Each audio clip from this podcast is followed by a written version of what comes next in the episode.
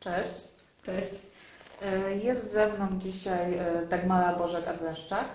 Kiedy pierwszy raz przyszło Ci do głowy, że chcesz pojechać pod biegun i w ogóle spędzić chociaż trochę czasu w takiej krainie zimna i wiecznej zimy?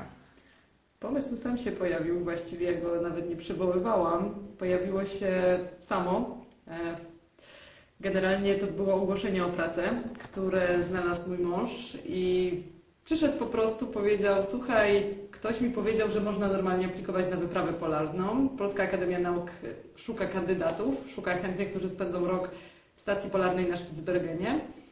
I wtedy pomyślałam sobie, czemu nie? Zasadniczo wtedy jeszcze plasowałam się pomiędzy osobami, które e, bardzo nie lubią zimy i bardzo, bardzo nie lubią zimy, więc mogę powiedzieć, że te takie marzenia dziecięce związane z rzucaniem się śnieżkami, lepieniem bałwana i tak dalej gdzieś tam zupełnie zostały zapomniane na rzecz tego, że jednak zima nie jest jakąś porą roku przyjazną dla człowieka. A tu się nagle okazało, że tak od po prostu wysłałam aplikację, no i się okazało, że pojechaliśmy. E, ale z tego co wiem, to ty masz słabość do fok. I ja mi zawsze byłam pewna, że pojechałaś na biegun dlatego, żeby zobaczyć foki. To nie było takie oczywiste na samym początku, ponieważ e, faktycznie, jak już była ta rozmowa rekrutacyjna, która wyszła zupełnie, zupełnie przypadkowo, ponieważ e, tak naprawdę mój mąż został zaproszony na tą rozmowę, a nie ja, bo ja za późno wysłałam swoją aplikację, tak bardzo nie wierzyłam w swoje możliwości. E, dostałam tylko informację, że CV zostanie zapisane w bazie, jeżeli jak najbardziej chcę, więc jak ja najbardziej chciałam, ale stwierdziłam, że pojadę zobaczyć, jak w ogóle wygląda rekrutacja na wyprawę polarną, więc zostałam wzięta z marszu, bo oczywiście nagle się okazało, że no skoro jestem, a wysłałam aplikację, no to dobrze, to już niech przyjdzie, niech przyjdzie. Cztery osoby były w komisji, ja weszłam totalnie nieprzygotowana, nawet nie ubrana specjalnie jakoś na tę okazję, w jakimś wyciągniętym swetrze, spódnicy wełnianej, bo to wtedy był luty, dość zimno było i się mnie zapytali, dlaczego chcę jechać. I powiem szczerze, że stwierdziłam, że polecę już całkowicie żywiołowo, bo co można powiedzieć na takie pytanie, gdzie człowiek żyje w świecie, gdzie jest przyzwyczajony do pytań takich bardzo korporacyjnych w czasie rozmów kwalifikacyjnych, że trzeba odpowiadać bardzo rzeczowo, logicznie i mieć wizję siebie za 5 lat. Więc oczywiście ja nie należałam do takich osób. Więc powiedziałam, że chcę zobaczyć foki w środowisku naturalnym i to jest po prostu anegdota, która krąży w środowisku polarnym do dzisiaj, bo oczywiście wszyscy umarli wtedy ze śmiechu. Ja oczywiście powiedziałam, że jest to zgodne z prawdą, bo ja bardzo lubię foki. Niemniej jednak podawanie powodu foczego jako chęć wyjechania na rok, przebywania w izolowanej grupie społecznej w trudnych warunkach klimatycznych może się wydać nieco kuriozalne, ale niemniej jednak tak było.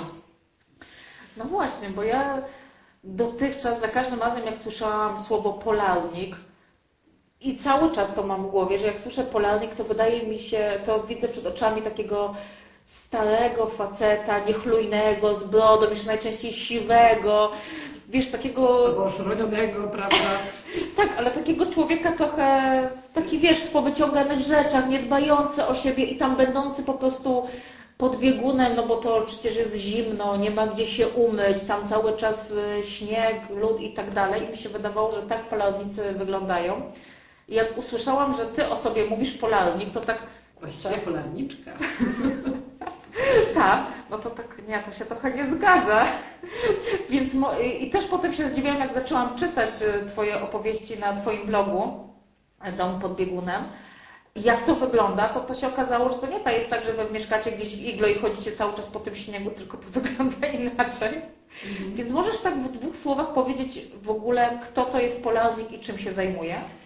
Tak, właściwie. Albo polarniczka? Właśnie, przyznam szczerze, że ja też miałam bardzo problem z tym pojęciem, bo kiedy jechałam na pierwszą wyprawę 2012-13, w ogóle nie przeszło mi przez gardło, że cokolwiek może mieć wspólnego z polarnikami, bo jednak cały czas człowiek miał z tyłu głowy jednak te dokonania gdzieś tam, które, o których czytał w książkach. I oczywiście tam pomijam już heroiczną na przykład epokę odkrywania Antarktyki na przykład, bo to już był początek XX wieku, końcówka wieku XIX, ale bardziej to się jednak kojarzyło z czymś ekstremalnym, z trudnymi warunkami bytowymi, jednak z jakimiś trudnymi warunkami klimatycznymi, a my przyjechaliśmy do stacji, która była w pełni wyposażona. Było bardzo dużo produktów, na przykład, których ja do tej pory nie jadłam albo nie kupowałam ze względu na to, że no były na przykład drogie, a myśmy mieli to po prostu zakupione w ramach wyposażenia. Y, mieliśmy ciepło, normalnie ogrzewanie elektryczne, dostaliśmy ekwipunek. Warunki oczywiście były trudne, bo i niedźwiedzie polarne, więc musieliśmy nosić broń i było zimno i była noc polarna, ale cały czas te, to polarnictwo jakoś tak wydawało mi się, że jeszcze mamy z tyłu ten paradygmat tych trudów pierwszych wypraw polarnych polskich na Spitsbergen i to było dla mnie dość trudne, nie ukrywam. Natomiast y, z biegiem czasu też, kiedy te wyprawy już wyglądają coraz to inaczej, też ta polarniczka nie pojawiła się bez kozery, bo kobiety jeżdżą już normalnie do stacji polarnej, jednej, drugiej. Y, mówimy, mówimy oczywiście o polskich stacjach całorocznych. Y, to, że kobiety zimują, to już nie jest niczym dziwnym. Więc jakby też mm, ja zrozumiałam tak naprawdę, że my mamy pełne prawo używać w stosunku do siebie tego określenia, bo po prostu czasy się zmieniły. Teraz już nikt nie będzie wracał do tego, że na przykład, nie wiem, żyje się w gorszych warunkach bytowych, bo tak poprzednie wyprawy czy te starsze wyprawy funkcjonowały. Świat się zmienił, mamy lepsze środki łączności, mamy lepszy sprzęt do pracy w terenie, no ale cały czas jesteśmy polarnikami, więc w tym momencie właśnie nawet w mojej głowie, czy nawet też y, moich znajomych albo ludzi interesujących się tematyką, wydaje mi się, że to w mediach zaczyna powoli wybrzmiewać, że jednak polarnictwo współczesne to już nie jest ten heroizm, tylko po prostu normalnie jedzie się do pracy w takim miejscu. No ciekawa praca. No, rok się trochę odciąć od świata. No tak. Jak ktoś potrzebuje na przykład, czemu nie?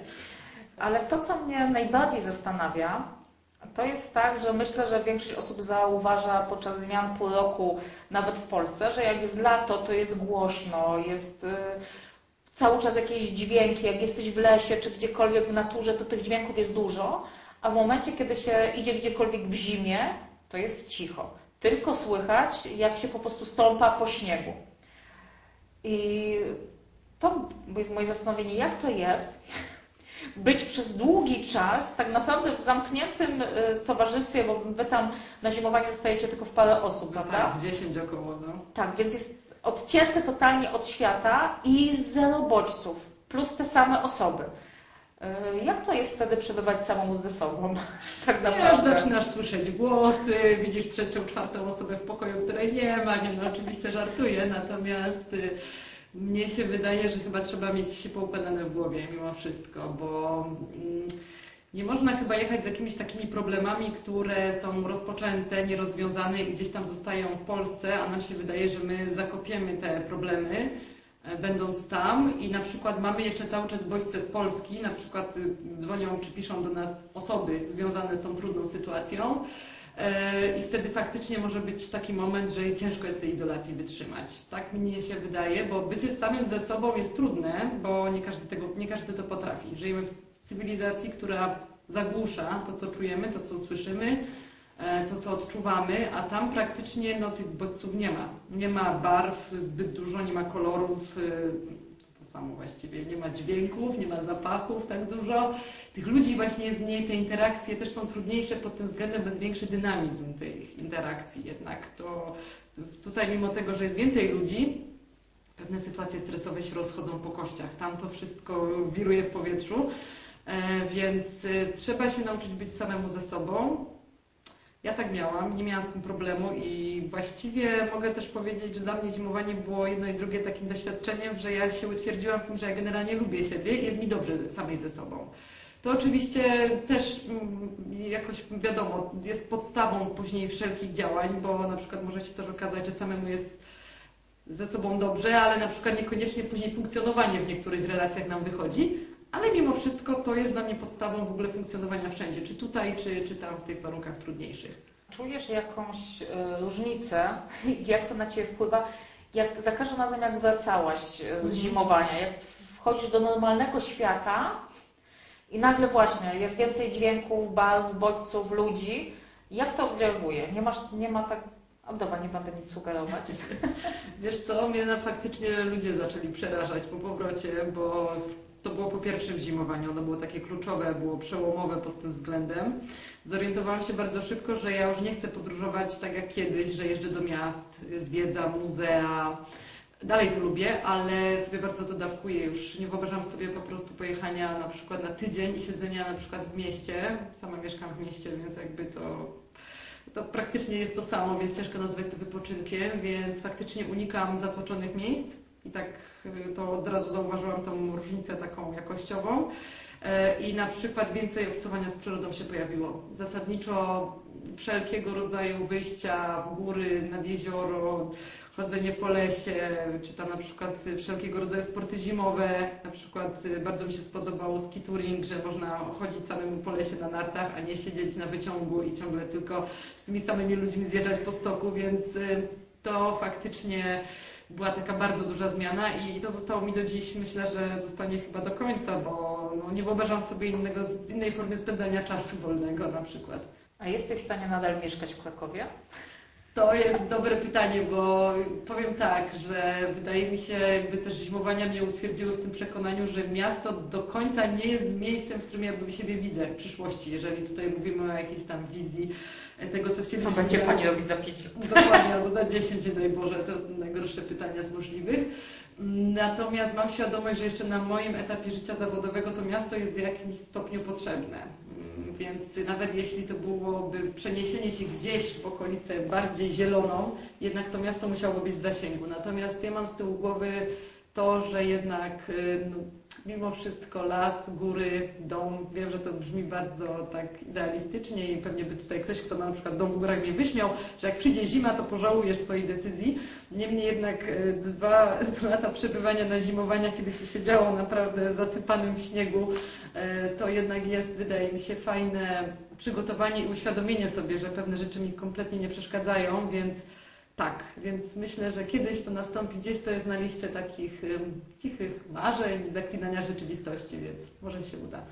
To takie pytanie wstępne do następnego, które chciałabym zadać, ale także, bo myślę, że dużo osób, które nas słucha, nie ma pojęcia w ogóle, co się robi na stacji polarnej. Ja to się mhm. tak zastanawiałam, tak naprawdę jak Ty już tam byłaś, to ale po kiego grzyba Ty tam pojechałaś i co robisz, nie mając żadnego przygotowywania w tym kierunku.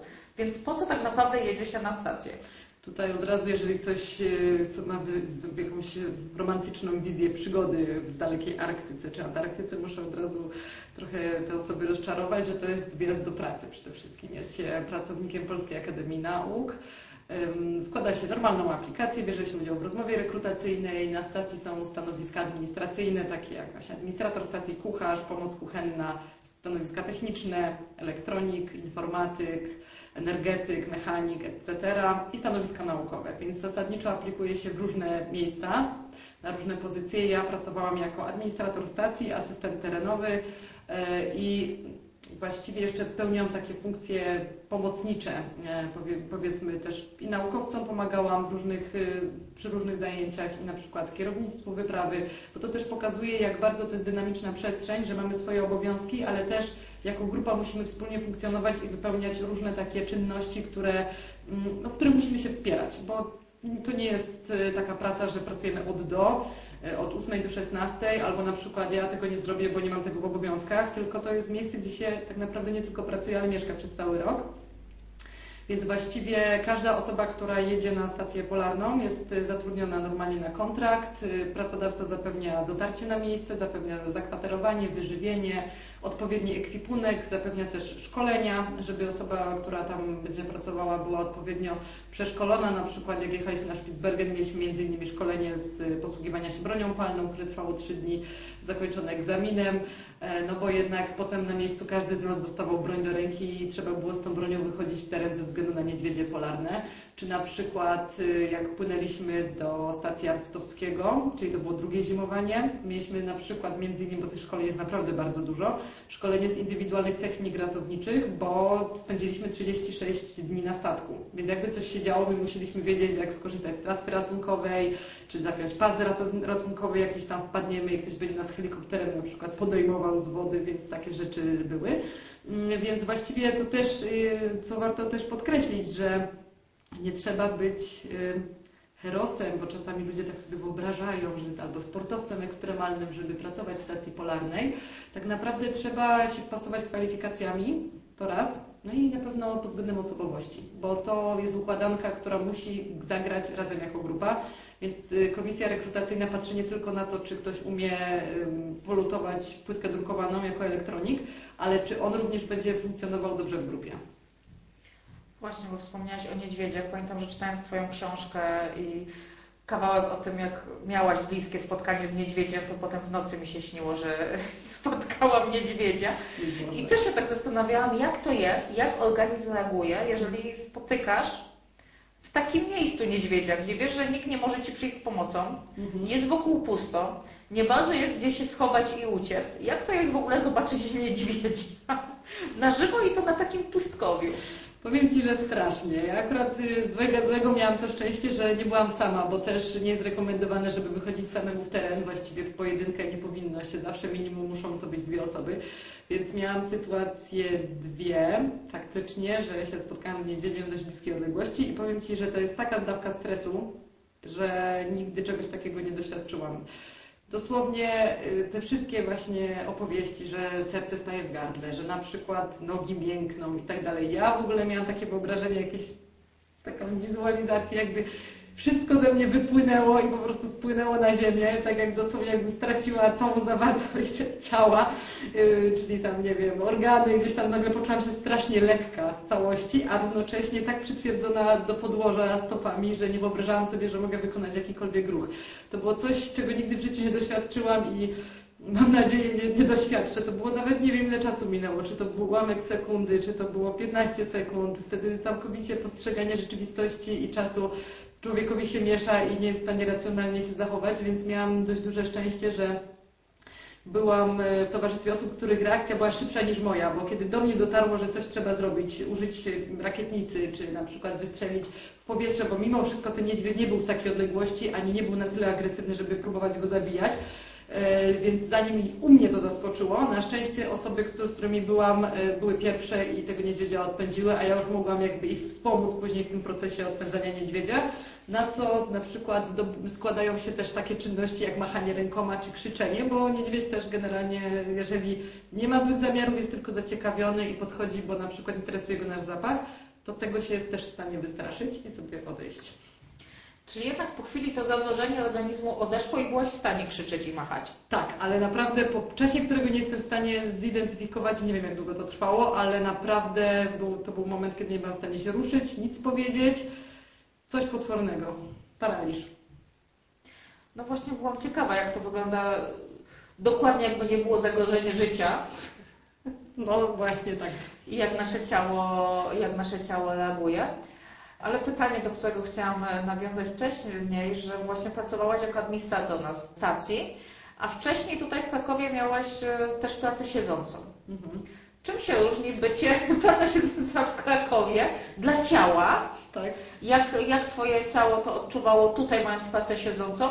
A jakby nie było tam pracę siedzącą, bo jednak administracja się kojarzy z siedzeniem. Właśnie kojarzy się z siedzeniem, to jest trochę zabawne, bo to stanowisko się tak nazywa, chyba trochę nieszczęśliwie administrator, no ale szukaliśmy lepszego określenia i ciężko znaleźć, bo zarządca, gospodarz brzmi jakoś tak dziwnie i nasuwa jakieś takie skojarzenia niekoniecznie trafne.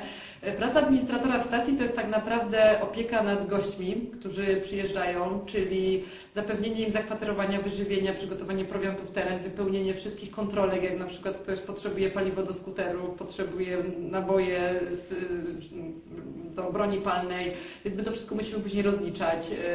Więc na przykład też czasami pomoc w inwentaryzacji magazynów, w robienie porządków. Więc to jest praca taka raczej średnio siedząca. Siedząca może być oczywiście wtedy, kiedy trzeba usiąść przy komputerze i to wszystko powypełniać, te tabelki powysyłać do Warszawy. Natomiast zasadniczo funkcja administratora to jest takiego opiekuna stacji, czyli osoba, która w tej stacji często przebywa, widzi kto przyjeżdża, kto wyjeżdża, e, czasami pomaga w kuchni, w zależności od tego jak jest wyprawa porozkładana, jak są podzielone obowiązki, więc tutaj ta administracja taka z takim wyobrażeniem naszym tutejszym nie ma nic, nic wspólnego, więc e, przyznam szczerze, że uczestnicząc w rekrutacji na przykład na, w tym roku na, na kolejną wyprawę do stacji Arctowskiego na 44, spotykałam się z aplikacjami, mm, ale oczywiście tych osób nie zapraszaliśmy, które miały właśnie takie wyobrażenie administratora, że oni będą umawiać spotkania, odbierać telefony, naprawdę, naprawdę wysyłać y, jakieś faktury, więc zasadniczo zupełnie niezrozumienie, więc to też może jest sygnał dla nas, jako też pracowników Instytutu, że musimy chyba bardziej komunikować, jak tak naprawdę te stanowiska wyglądają, bo wydawało nam się, że jest to w miarę czytelne, ale jednak rekrutacje pokazują, że niekoniecznie. Tak to wyglądało y, praca administracyjna, ale jak Twoje ciało zareagowało i jak się czułaś y, cieleśnie, spięciowo w porównaniu do pracy w Krakowie Mhm. z pracą tam? No zdecydowanie lepiej, bo po pierwsze zadaniowy tryb pracy, czyli pracujesz wtedy, kiedy masz coś konkretnego do zrobienia, a nie siedzisz 8 godzin, czy masz coś zrobić, czy nie masz nic do roboty, bo to niestety tak na etacie wygląda. Więc y, kolejna sprawa, no, częste przebywanie na świeżym powietrzu i to takim naprawdę świeżym, świeżym. E, dużo interakcji, jednak też wychodzenia w teren, bo jednak w ramach moich obowiązków miałam obowiązki asystenta terenowego, więc to też było wariactwo, bo tutaj nie było ustalonych zasad na zasadzie takiej, że jest okno pogodowe, okno pogodowe się na, na nagle pojawia, bo tam prognozy się sprawdza z wyprzedzeniem godzinnym, czasami dwugodzinnym. I na przykład robisz coś, ktoś ci przychodzi, słuchaj, wychodzi grupa pięciu osób na lodowiec, jesteś potrzebna. I nagle znikasz na 20 godzin ze, ze stacji, no bo tyle mniej więcej trwa to wyjście. Więc tutaj też y, taka umiejętność szybkiego reagowania, szybkie spakowanie się, cały czas musisz mieć w głowie co wziąć, żeby niczego nie zapomnieć. Więc jakby tutaj to była praca w ciągłym ruchu, więc y, pod tym względem to była bardzo fajna zmiana. Y, Jedyny mankament to akurat już mój taki osobisty, że ja jestem takim człowiekiem, który jak się za coś bierze, to ja do końca, do końca cisnę, a żeby było dobrze zrobione. A w okresie letnim jest pracy bardzo dużo. I jeżeli nie powiesz sobie stop, trzeba odpocząć, można się zajechać. Ja miałam taki moment y, na stacji artystowskiego w czasie mojego drugiego zimowania w lecie, kiedy po dwóch, y, dwóch miesiącach nagle myślałam, coś robiłam i nagle poczułam, że mdleję prawie już z przepracowania. Zrobiło mi się ciemno przed oczami, na szczęście nie zemdlałam, nikt nie musiał tam mnie zbierać z podłogi, ale to był sygnał organizmu właśnie stop. Pracowanie po 12, po 10 godzin dziennie to, to nie jest dobry pomysł. I to żeby nie było, że ktoś mnie do tego zmuszał, tylko po prostu było tak dużo pracy, a ja się tak poczuwałam też jako ten administrator, że powinnam dać też przykład innym, żeby się włączali we wspólne prace, że po prostu zapomniałam, że trzeba czasami odpocząć, więc y, to jest taka sprawa. Inna też jest rzecz, że organizm jest bardziej bodźcowany, na przykład ja uwielbiam przebywać w terenie, więc ciągle jak tylko była jakaś okazja, żeby gdzieś wyjść na lodowiec, czy popłynąć łodzią, ja się wszędzie pchałam. Płynę z wami, idę z wami, bo po prostu strasznie mi zależało, żeby jak najwięcej tej przyrody doświadczyć. Więc tutaj właśnie, jeśli już mówimy o takich rzeczach, to to, to zmęczenie może dać się we znaki. No i oczywiście to, że warunki klimatyczne są inne, więc jest zimniej, trzeba uważać, żeby sobie nie odmrozić czegoś, jak już się idzie w teren na dłużej, to trzeba sobie to wszystko przemyśleć, jak się ubrać. E, W Arktyce na północy, tam gdzie pracowałam na Spitsbergenie, zjawisko nocy i dnia polarnego, więc też y, organizm zaczyna wariować w pewnym momencie, jak jest cały czas ciemno albo cały czas jasno. Także no, różnie, ró- natomiast ja mówię, no, kontakt z przyrodą, świeże powietrze i dużo ruchu jednak zdecydowanie lepsza opcja niż siedzenie w biurze, więc dlatego jak się wróciło, to mm, no, musiałam sobie mocno przeorganizować to, w jaki sposób dotychczas pracowałam. E, Poruszyłaś dwie kwestie, o które chciałam się zapytać. Mhm. Pierwsza, to jest może trochę intymne pytanie, ale właśnie jak wychodzisz na dłuższy czas w teren, mówisz o 20 godzinach na lodowiec. Mhm. Kobiety mają trochę trudniej z załatwianiem spraw fizjologicznych na zewnątrz, kiedy jest zimno. Czy to się jakoś wcześniej, nie wiem, planuje, nie pije, czy jak w ogóle? No właśnie to jest najgorsze, słuchaj, najgorsze, bo pić nie To jest to pytanie, które zawsze Cię chciało. Zawsze, no słuchaj, to jest, wiesz, mnie też to zawsze interesowało, jak to wygląda, dopóki człowiek sam tego nie doświadczy, to nie wie. E, No nie da się nie pić, bo idziesz y, cały czas, y, jest duży wysiłek organizmu i no nie możesz się odwodnić, więc niestety pije się albo stety się pije. E, Natomiast y, faktycznie y, są lejki dla kobiet. Ja z tego próbowałam korzystać, ale to już na drugim zimowaniu, tylko że tam akurat y, te odległości nie były aż tak duże, żeby to było aż tak bardzo potrzebne, więc przyznam szczerze, że nawet nie było chyba aż takiej konieczności. Natomiast faktycznie na Spitsbergenie to był problem. Mm, Ja miałam taką sytuację raz na lodowcu. E, Byliśmy z kolegą chyba z, no, z kilkanaście godzin jak nic. I no, pustka totalna dookoła i my mieliśmy, na szczęście były skutery śnieżne, bo na nich przyjechaliśmy. Ja mówię sobie, Paweł, sorry, ale no, no muszę, no, no odwróć się albo idź tam gdzieś, nie wiem, cokolwiek. Więc tutaj pod tym względem nie było problemu, ale problemem był to, co miałam na sobie, bo ściągnięcie tego olbrzymiego kombinezona, jaki się, w jakim się jeździ na skuterze śnieżnym, pod tym ileś tam warstw tej bielizny termoaktywnej, to tam, to siam, to zanim ja się do tego dostałam, Więc trochę czasu mi to zajęło. Nie mówiąc też o tym, że było strasznie zimno, bo to nie No było... właśnie. Bo raz, że no okej, byliśmy wtedy chyba w okresie letnim, to był sierpień czy wrzesień, ale jesteśmy na lodowcu, tam jest zimno od, po prostu nawet powierzchni lodu, więc y, niby cała czynność starałam się ją bardzo zminimalizować jak się najbardziej dało, ale niestety skończyło się zapaleniem pęcherza i to takim fatalnym dość które potem ciągnęło mi się przez kilka miesięcy, bo ono nawracało, bo tam no niestety jak się wychodzi w teren, to zawsze gdzieś tam człowieka przyłapie i nie ma wyjścia, czy na przykład pływa się łodzią, to też y, jest zimno, bo łódź ma y, blaszany, blaszany pokład, więc też od tego zimno ciągnie, czy tam od, samej wody, więc mimo tego, że człowiek się cieplej ubierał, kilka godzin spędzonych na łodzi robiło swoje, więc faktycznie y, dużo miałam takich problemów właśnie tego typu na, na tym pierwszym zimowaniu ale już y, miałam doświadczenie jadąc na drugie zimowanie, chociażby nawet pod względem zasobu leków, jaki sobie wziąć, e, czy na przykład jakiego rodzaju bieliznę termoaktywną, bo tą, którą miałam wcześniej była czasami niewystarczająca, więc już wiedziałam na co zwrócić bardziej uwagę.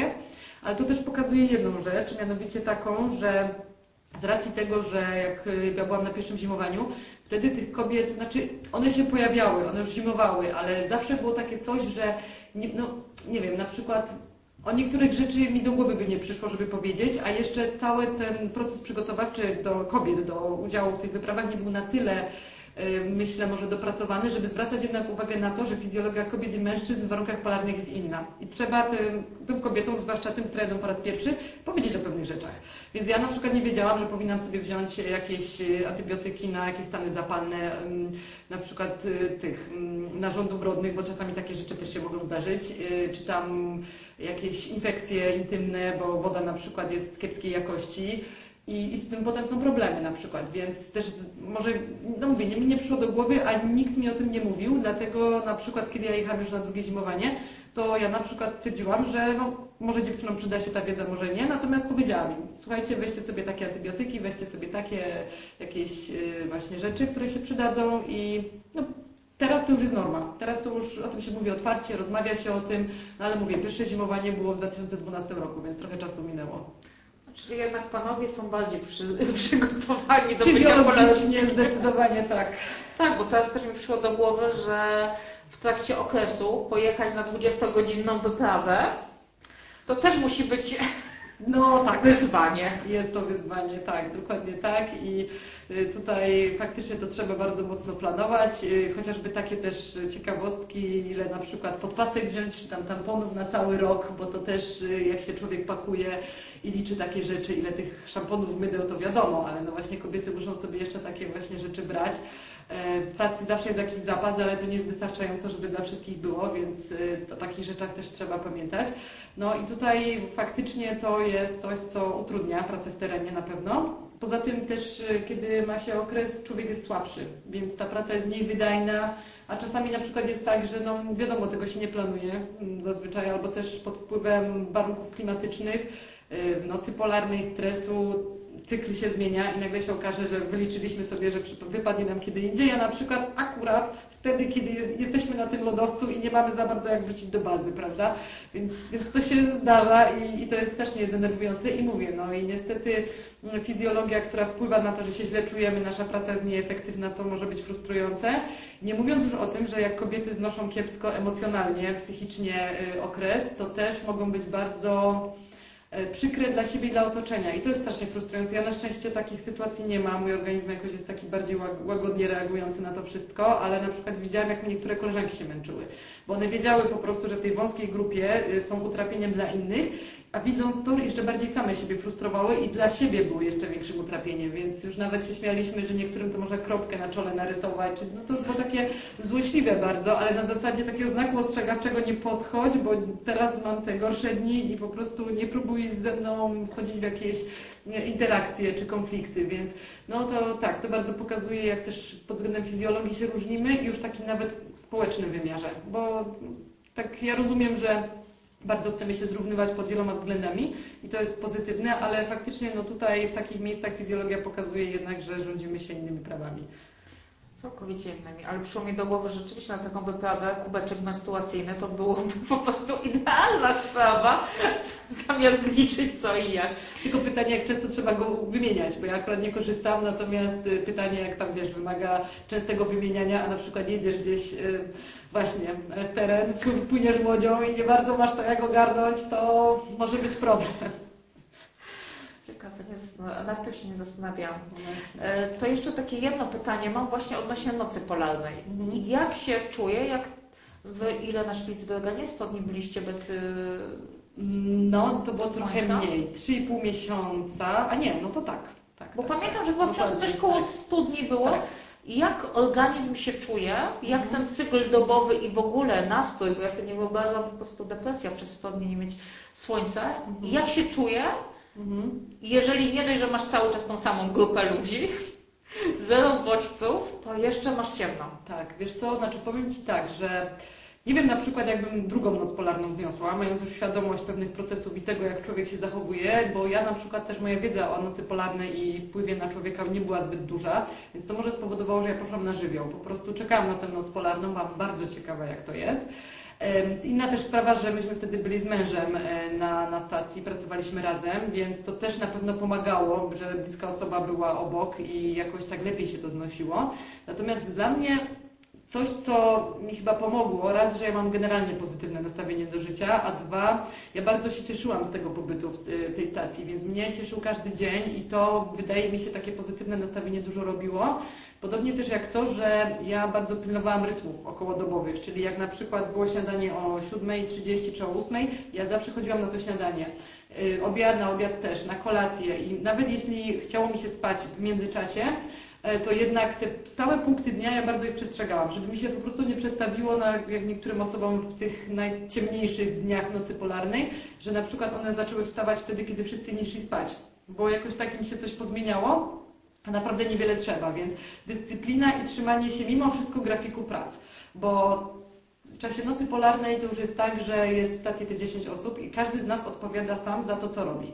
Czyli mamy jakieś tam rozliczenia miesięczne i tak naprawdę nikt nad nami nie stoi, nie sprawdza, czy to zostało zrobione, więc sami sobie planujemy tryb pracy. Więc ja z kolei miałam tak, że planowanie było dla mnie takim czymś, co mnie utwierdzało, zakotwiczało mocno w rzeczywistości i dlatego wydaje mi się, że bez szwanku zniosłam większego noc polarną. Natomiast ludzie różnie reagują. Zasadniczo emocjonalnie, psychicznie są problemy, poza tym też organizm y, znosi ciężko ciemności, metabolizm zwalnia. Czasami są te wszystkie syndromy polarne opisane w mądrej, w mądrej literaturze dotyczącej psychologii polarnej. Mamy na przykład zjawisko T3, które dotyczy mm, hormonów tarczycy. Mówi się, że po prostu one są inaczej w mniejszych ilościach wydzielane, co powoduje właśnie spowolnienie metabolizmu i człowiek jest taki właśnie nie do życia, pojawiają się stany jakieś depresyjne, więc tutaj to wszystko bardzo mocno współgra, ale to jest jakby ogólny trend, natomiast no ja najwyraźniej jakoś od tego trendu mocno odeszłam. Tak, bo podkreślmy, że to jest tam te 3,5 miesiąca w ogóle bez y, słońca, ale potem jak zeszło słońce, to pamiętam takie moje zdziwienie, niby to było oczywiste, ale jak czytałam o Ciebie w książce, że to pierwsze słońce tak się pojawiło na chwileczkę i od razu zaszło. Przecież to nie jest tak, że od razu jest dzień i od razu jest 12-godzinny dzień. A jeszcze i tak muszę dodać, że mieliśmy niebywałe szczęście, że myśmy chociaż kawałek tej tarczy słonecznej zobaczyli, bo to, że tam w ogóle słońce widać, to naprawdę nie jest takie oczywiste. W regionach podbiegunowych pogoda jest zazwyczaj kiepska. Dużo jest chmur, bardzo silne wiatry, opady deszczu bądź śniegu, no pomijając to oczywiście, że jest zimno, więc tam dni z takim nasłonecznieniem dość dużym, że na przykład nas Właśnie, to też są prze, pewne przekłamanie, bo zdjęcia robi się zawsze przy ładnej pogodzie i potem pokazuje czasami zdjęcia z Arktyki czy z Antarktyki i wszyscy mówią, matko, jakie piękne słońce tam macie. Ja mówię, tak, tych parę dni w ciągu miesiąca się trafiło, to masz zdjęcia z tego okresu, a przez większą część roku niestety jest kiepsko.